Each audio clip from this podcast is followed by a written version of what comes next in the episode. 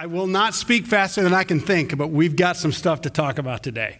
Well, I'm going to I'm to read fast because most of you are familiar with this story. I'm going to speak fast because I'm passionate about this. That's disclaimer number one. Disclaimer number two is this I'm really geeked out on this, and that probably means you're going to go, whatever.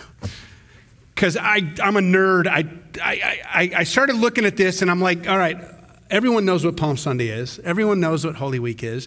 And here's we think the triumphal entry is this, and then the temple clearing, and then the weird fig tree thing, and then the faith that will move mountains. And, and we all kind of know what that means. But Mark, like all the other gospel writers, has the here's what happened, here's some meaning, and then here's some meaning. And so I just started digging. And I found some things here that I am stoked on. And you're going to see that I'm stoked. I have no idea how it's going to land. But I will tell you this it is this whole, this whole chapter 11. So we were in 12 and 13 last week because we wanted Palm Sunday to line on Palm Sunday. So we're moving back. But if you think about what was talked about last week and you read this chapter, every single thing in this chapter says the same thing. It just says it in different ways. And even the weird fig tree thing, which we will talk about today. But I want, I want us to see that, that this is a time when God is pronouncing judgment. We don't usually like that. Um, I was in, in 1983, I was in a, uh, I was on the corner of uh, Lake Drive and Breton Road. Um, in East Grand Rapids, right? My house was just two, two houses down from that. I'm standing there ready, ready to cross, walking to school, and um, a car came up, and there's a bumper sticker on the car, and I'm going to clean it up a little bit, but it said, Jesus is coming back soon. And man, is he ticked. I just found it funny. But that's kind of how we see God's judgment. But if we look at God's judgment throughout history, when he shows up in the form as a prophet and he speaks something that's harsh, there's a chance of something else. It's he's telling them that they're going astray, and it's out of his great love for us that he's actually trying to correct us. This is judgment and it's because he loves us. Now, here's a weird thing about Easter week is it's the time when pastors start thinking about the theory of the atonement, the theories of the atonement. The atonement is just this. What did Christ in his life, suffering, death, and resurrection, what did he accomplish? What did it satisfy? What did it do? And one of those theories of the atonement is called the moral exemplar theory. And that says that Jesus came, and I 100% agree Jesus came to show us a moral example, show us how to live. And we should imitate Jesus in every situation except at funerals, because he interrupted every funeral he ever went to. But other than that, do what Jesus did. It's good stuff. And then why did he die? Well, it's to show God's great love for us. He died on the cross for us. And if you think about that, yes. But why? There's a big difference between dying for someone and dying to save someone. And here's an example. This comes from a guy, Michael Heiser. I'm going to make it my own, but he's a professor at the seminary in Grand Rapids. Um, he says it this way if, if, Picture me and Lynn, my wife and I, walking over by that weird named park over by the Gerald R. Ford Museum. I don't remember the name of the park, but it's, it's a very long, I think it's a Native American name, but um, there's a sidewalk that goes right along the river. And let's say that my wife and I are walking along the river eh, right now, and the current's up, it's very cold because of the snow melt. It, that wouldn't be a good thing to fall into. And I'm waxing eloquent to Lynn, telling her of my great love for her, and I'm trying to be poetic and maybe a little proverbial, and, and, and I'm just trying to get, you know, that little, oh, I'm trying to get that out of her. And so as I'm talking about my great love for her, she trips on a little segment of the sidewalk that's bumped up a little bit from the winter. And she kicks it and she falls in the river. And I do what any red-blooded American man would do is I take my cell phone out of my pocket because I don't want to ruin it. And then I jump in. And let's say I jump in and the current takes us both away. And some, by some miracle, she's a better swimmer than I am. My body's not working right these days, but by some miracle, I'm able to get her over to the seawall, prop her up so she can climb out. And then my leg gets caught between two rocks, and the current pushes me over, and I can't get up, and I never come up again, and I die. I'm a hero. I died in her place. The papers would talk about it. She would show up probably a few days later at my funeral and talk about how no greater love does one have for another than to lay their life down, you know, all that kind of stuff. I saved her from drowning. Now, let's say that I'm on the same sidewalk and I'm waxing eloquent uh, and trying to get that awe out of my wife, and I'm talking about how much I love her, and I say, Let me show you how much I love you, and I jump in the river and drown. That's just dumb. And she would say so at my funeral, and the new, newspapers would not call me a hero, would call me a, a, a hopeless romantic that doesn't have any intelligence.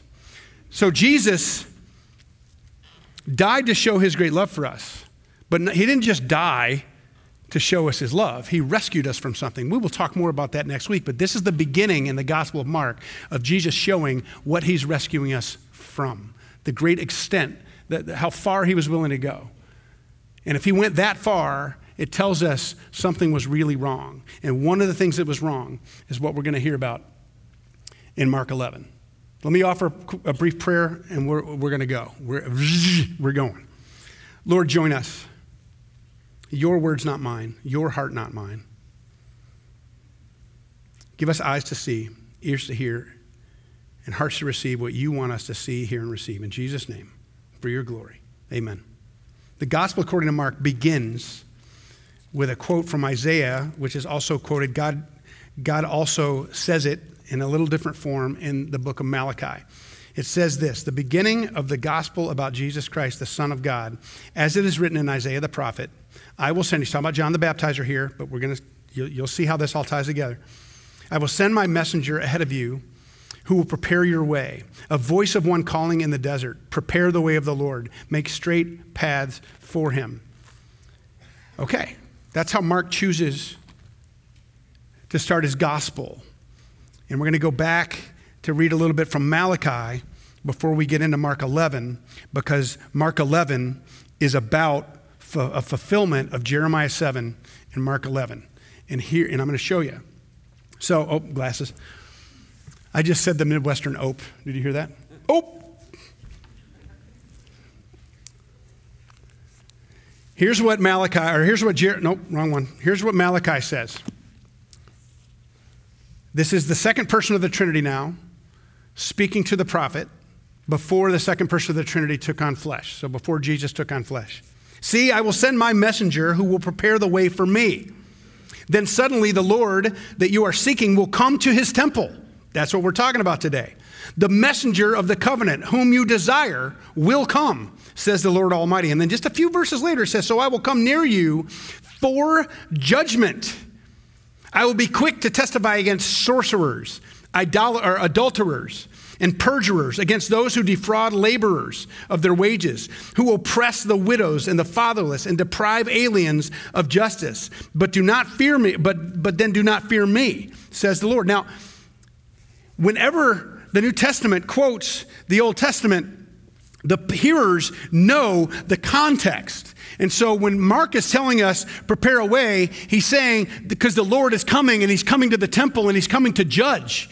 And so we haven't heard much of the judgment. We've seen Jesus, yeah, he went up, he went over to the Decapolis, the Gerasenes across the sea, and he went up to the gates of hell up at Caesarea Philippi. But most of his time he spent in Capernaum Galilee, um, more priestly, a little bit of pro- prophetic. He had some harsh words for some of his disciples, he had some harsh words for, for the teachers of the law and the religious elite. But by and large, he hung out with the uh, uh, the kind of dregs, the people that, that didn't get any accolades, the people that have no esteem, that have no place really, or no, no, no, uh, they're, they're, they're no big deal. They're average Joes.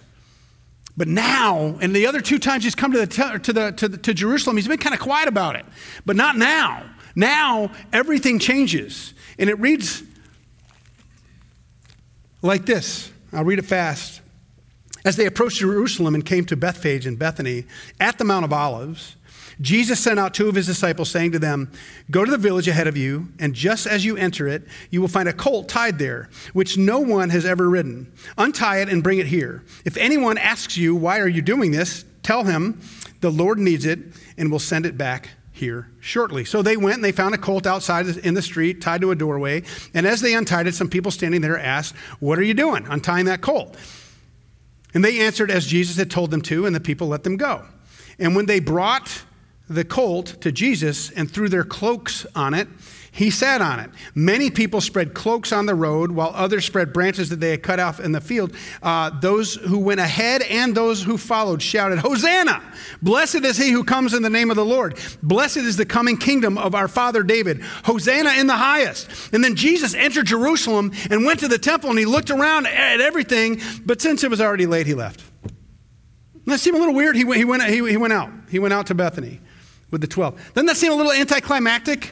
That here's this, um, see, it, it's reminiscent, it's a political statement, but it's reminiscent of a king who's gone off and conquered a foe. And they come home uh, on a horse and they've got all of their soldiers and they have all the spoils of war and they have all of the prisoners of war. And they come in and the people go, Yes, they're going to be our slaves. We don't have to be theirs because we won. It's this idea of victory. And Jesus allows it to happen. He's not being secretive about who he is anymore. He allows it to happen because Victory is coming. But he, and he is going to be the king. He already is, but he's going to prove that he's the king, but it's not the kind of king they think. But he allows this. All these people are yelling and screaming and crying out, and every one of them hopes that he's going to be the Messiah they want him to be. The Herodians want him to make peace with Rome. The, the, fair, or the Zealots want him to overthrow Rome. There's all this stuff all in the mix, and all these people are almost frothing to make sure that, that they're a part of what God is now doing. The Messiah has finally come, the King of Kings, the Lord of Lords. And then he goes to the temple, which is where God, he says that I'm going to come to the temple. He goes to the temple, there's nothing going on there, and it says it was already late, so he left. Well, just so you know, in Greek, the, the, the word there for it was already late isn't, I don't understand why they translated it that way, I do, but, but it's, it's actually time's up. Time's up. And if you read in the, in the book of Jeremiah, chapter 7, which we will read from in a minute, it tells us that God is watching. So Jesus shows up at the temple after coming in as the king. He shows up at the temple. There's not much going on there, but he's putting them on notice. See, people saw that he was there, and he's putting them on notice. He's watching. And when next time he comes, he's judging. And so it continues. The next day, as they were leaving Bethany, Jesus was hungry. I'm not sure that he was hungry. I think it's a way of communicating that he, he, he walked to this tree. I, I, I, I, I, I don't know. Anyway, I think Mark's got a smirk on his face when he says Jesus was hungry, so he went to get a fig off of a tree. Um, seeing in the distance a fig tree in leaf, he went to find out if it had any fruit. And when he reached it, he found nothing but leaves because it was not the season for figs. We'll come back to the word season here in a minute. Uh, and then he answered the fig tree. It says said to the tree, but in the original language is he answered the, like, the, like he and the tree were talking. Like, what do you want? May no one ever eat fruit from you again. And his disciples heard him say it. On reaching Jerusalem, Jesus entered the temple area and began driving out those who were buying and selling there, buyers and the sellers. He overturned the tables of the money changers and the benches of those selling doves and would not allow anyone to carry merchandise through the temple courts. And as he taught them, he said, Is it not written, My house will be called a, a house of prayer for all nations? But you've made it a den of robbers. When the chief priests and the teachers of the law heard this and began, they began looking for a way to kill him. By the way, they've been trying to kill him since, looking for a way to kill him since chapter 3, um, three years prior. Uh, for they feared him because the whole crowd was amazed at his teaching. And when evening came, they went out of the city. Okay, a couple things. One, the crowds were amazed with G. Not here. I mean, we translate amazed, sure, and, but our sense of amazement is like, what? It's bewildered. They're like, what? What just happened here? You know, and then they start, and if he was cleansing the temple, as so often we talk about, he came to cleanse the temple to set right what's wrong. If he was cleansing it, he didn't do a very good job because he's that he's back there the next day. There's no evidence that this all that they didn't just go, ah, forget about it, and just set everything back up and continue on their way. But all the while going, what was with that? See, when Jesus curses the fig tree, you got to know this in Mark. Mark, when he brackets something, it's called inclusio. When he, he starts a story, he interrupts the story, and then he finishes the story. He's saying that they interpret each other. And so when he curses the fig tree, it's in leaf, but it's not in season. The word there for season is not agricultural season, it's God's season. It's, it's not a kairos moment. This is not a time when God is intersecting with humanity about this thing anymore. It's not, God's not involved in this. What's he not involved in? The fig tree? No. The fig tree has always been, the fig tree and the vineyard have always been. You see it in the, in the, in the next chapter of the parable of the, the, the stewards of the vineyard when they, they end up killing the son of the owner. The vineyard and the fig tree have always represented God's people, Israel. And so he's saying, when he curses that fig tree, no more. And when he shows up at the temple and he flips everything upside down, he's saying no more. How do I know? Well, there's more to come, but right here, he's, he, he, he gets rid of the buyers and the sellers.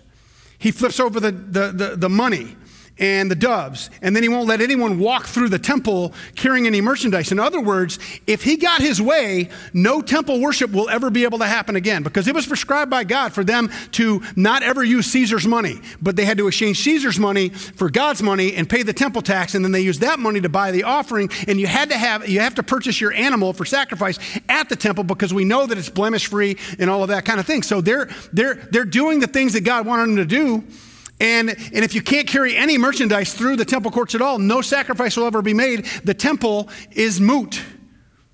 It no longer matters.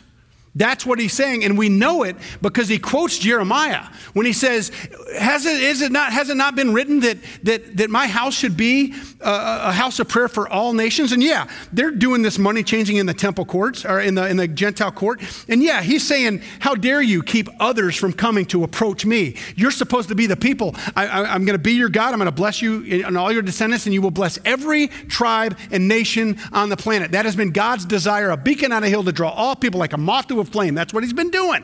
It's what he wanted. And they've taken it and they've misused it. And they've made it about separating themselves from other people instead of being the people that God wants them to be, which attracts other people to God. And he's confronted them on this before. He confronted them in Jeremiah chapter 7. Listen to how similar this sounds. He says, Don't trust in deceptive words and say, This is the temple of the Lord, the temple of the Lord, the temple of the Lord. If you really change your ways and your actions and deal with each other justly, if you do not oppress the alien, the fatherless, or the widow, and do not shed innocent blood in this place, and if you do not follow other gods to your own harm, then I will let you live in this place, in the land I gave your forefathers forever and ever. But look, you are trusting in deceptive words that are worthless. Will you steal and murder, commit adultery? And perjury, burn incense to Baal, and follow other gods you have not known, and then come and stand before me in this house, which bears my name, and say, We're safe. Safe to do all these wretched or detestable things? Has this house, which bears my name, become a den of robbers to you? But I've been watching. See, think about it for a second. These are, it's a den for robbers. So we think, well, they're swindling everybody. And yeah, there's some of that going on. The high priests get very rich by this little temple tax. It's, it's, a, it's a good system for them, I got to tell you. But where do robbers do their robbing? In their den? No. Out on the road to Jericho or out there their den is their safe house. It's their hideout. In the old westerns, it's that horseshoe canyon where they can see everybody coming and they can get the high ground. That's where they feel safe. What is he saying in Jeremiah? Is the same what he's saying in Jeremiah uh, hundreds of years before is the same thing he's saying when he cl- claims this in the temple.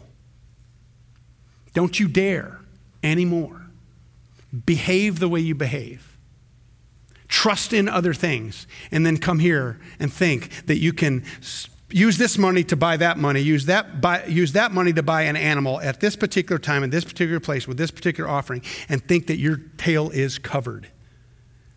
Your time is up. This is done. You don't get to pretend. You don't get to go out there and do whatever you want and then say, well, God has to forgive me. It's over. It's judgment. This is done. And then he leaves.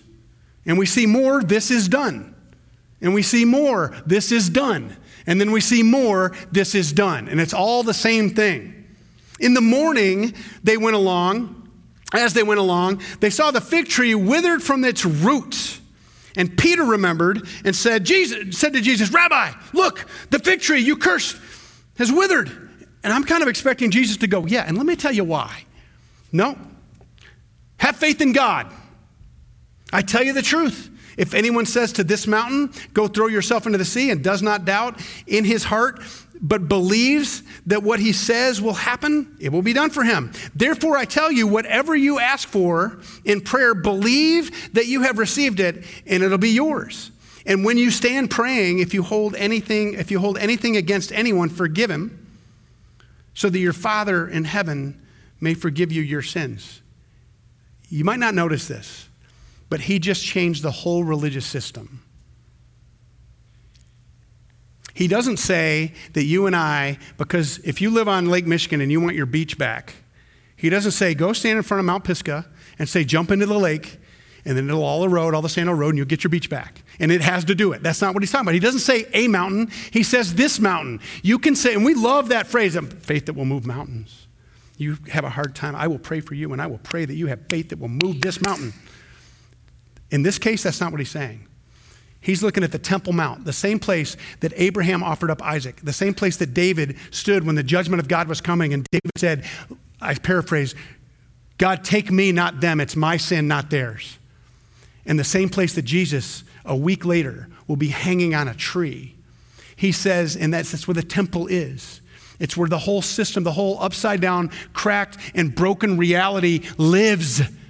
They believe that, G, that, that God lives there, and he's saying, not anymore. In fact, when he's done, when he breathes his last, the curtain in the Holy of Holies where God lives will tear from top to bottom. This system is over. And I would expect Jesus to tell me about the fig tree, but instead he says, have faith in God, not in the temple. And you can say, if you believe, if you believe me when I tell you that this system is done, that thing, that mountain, that, that, that this temple system is going where the pigs went. It's going to the same place that I told you to send someone with a, with a millstone tied around them if they keep the little children from coming to me. He's saying that this temple system is going to hell where it belongs. It's worthless. It does nothing. It's not where God works anymore. And you, because you've misused it, the whole thing is changing. And he shows us what that new faith is.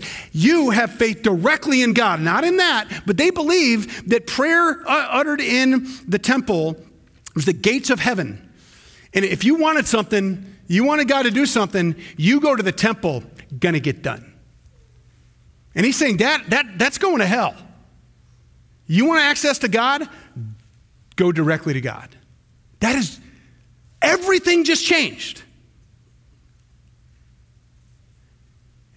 That's grace. And you know what else he tells them? You make sure you forgive so that your Father will forgive you. That's the New Testament. That's the new covenant. That's the new law. Have faith in God don't trust in institutions of man. Don't trust in sanctimony or sanctuary or, or, or, or ceremony. Trust in God. You ask God, and he, he, he, He'll deliver the goods. He'll give you whatever He wants you to have. But make sure, if you're forgiven, that you're forgiving others. And then He says it again this thing is done. They arrived again in Jerusalem, and Jesus was walking in the temple courts. The chief priests, the teachers of the law, and the elders came to him.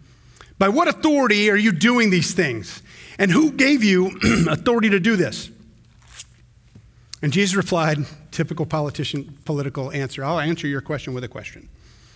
I will ask you one question. Answer me. He tells me to answer him twice. Answer me, and I will tell you by what authority I'm doing these things. John's baptism. John the Baptizer. John's baptism, was it from heaven or from men? Tell me. They discussed it among themselves and said, If we say from heaven, then he will ask, Then why didn't you believe him? But if we say from men, they feared the people, for everyone held that John really was a prophet. And so they had that little discussion amongst themselves, and then they look up at Jesus and say, We, we, we don't know. And Jesus said, Neither will I tell you by what authority I'm doing these things. And you know what the next story is? The parable of the tenants, where he's calling out these chief priests, these teachers of the law, and these elders. Chief priests, every high priest that has been a high priest that isn't currently a high priest is a chief priest. Every priest that has perpetual ongoing duties at the temple, chief priest. Teachers of the law, seminary professors of their day. Elders, rich Jewish men who contributed to the work of the temple, were allowed to sit on the board and help make decisions. These are big dogs. And he says, You tell me, John, all the way back to the beginning, the one crying out in the wilderness, preparing a way for Jesus. John and Jesus' lives are, are, are interconnected like you can't even, you, no way to separate them. And he says, You tell me, John's baptism of God or men? And they won't answer. You know why? Tell me about John's baptism. It's a baptism of repentance. You confess, you repent, you're washed clean with water, you're right with God. No money exchanges hands, nothing to do with the temple. They can't say that because they're propped up by a, a, human institution that they claim to be from God. And they've even said, they've even, they've even said that things that Jesus did were of the devil. And things that are of the devil, they've claimed to be of God. And he's saying, he exposes them to themselves and to everyone around them. This is over. It's not about them. Ask yourself this question when Jesus gets on that little donkey and he goes down the road, so you come down the Mount of Olives and you come up to the temple, Temple Mount. Do you think that that donkey, when they're saying Hosanna in the highest, blessed is he who comes in the name of the Lord, blesses the coming of the, of our, uh, of the kingdom of our father David, you think for one minute that donkey's like, oh, this is for me. But you know what? The people did. The Herodians wanted peace with Herod and Rome. The Zealots wanted an insurrection and a tossing out of Rome and a theocracy set up the way it used to be. And the Pharisees wanted it differently, and the everyday Joe wanted it differently. And they wanted, they all had this idea of who their Messiah was going to be and what he was going to do for them. And he came and he said, None of that. Everything changes. All of your expectation is gone. None of that. It's not about you. Christianity is not about Christians, it's about Christ. And it's not about church, it's about redemption. It's about forgiveness. It's about grace. It's judgment of all the things we make it. Because he wants to give us what we do not deserve. And we say, no, no, no, we'll make it what we want it to be. We will behave how we want to behave, and then we'll ask you to forgive us. We'll confess, but the repentance thing we'll kind of leave on the side. It's not about us. Easter's not about us. It's about his love for us, and we get the benefit of it, but it's no cost to us, it's all the cost to him. But the temple worship doesn't work. The donkey isn't being praised, and the people aren't going to get what they want. They're going to get a suffering servant, a wounded healer, a dying savior. They're going to worship someone who's hung up on a tree like a criminal, but he's going to take the sting out of death. Why did he do it? Well, he just wanted to die so we would know how much we, he loves us. No, because we needed saving. And we still need saving. We're in the present and ongoing state of having been saved. So I'm going to ask you a question. If it's not about what you want it to be, and it is about what Christ wants it to be, is there something, some way that you or I are misusing religion? For our purpose? Are we listening to those deceitful words that sound kind of true but aren't, that he was talking about in Malachi and Jeremiah? Have we created a place where we think that we can go and be bandits out there but safe in here? Are we a people or are we individual persons that are living in such a way that other people are attracted to who our God is? That's what his house is supposed to be. So, what is it that if Christ showed up today, he would judge in you and in me? I don't like that.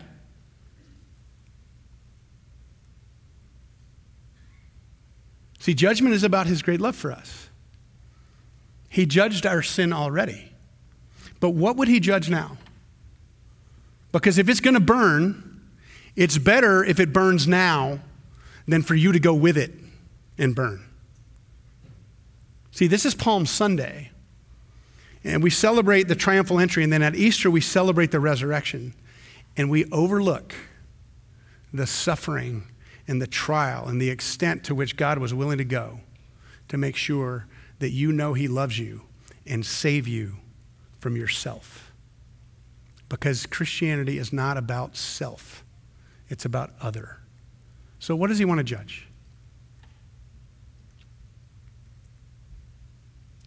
And if you find anything, confess it, repent of it, and receive the forgiveness that he offers.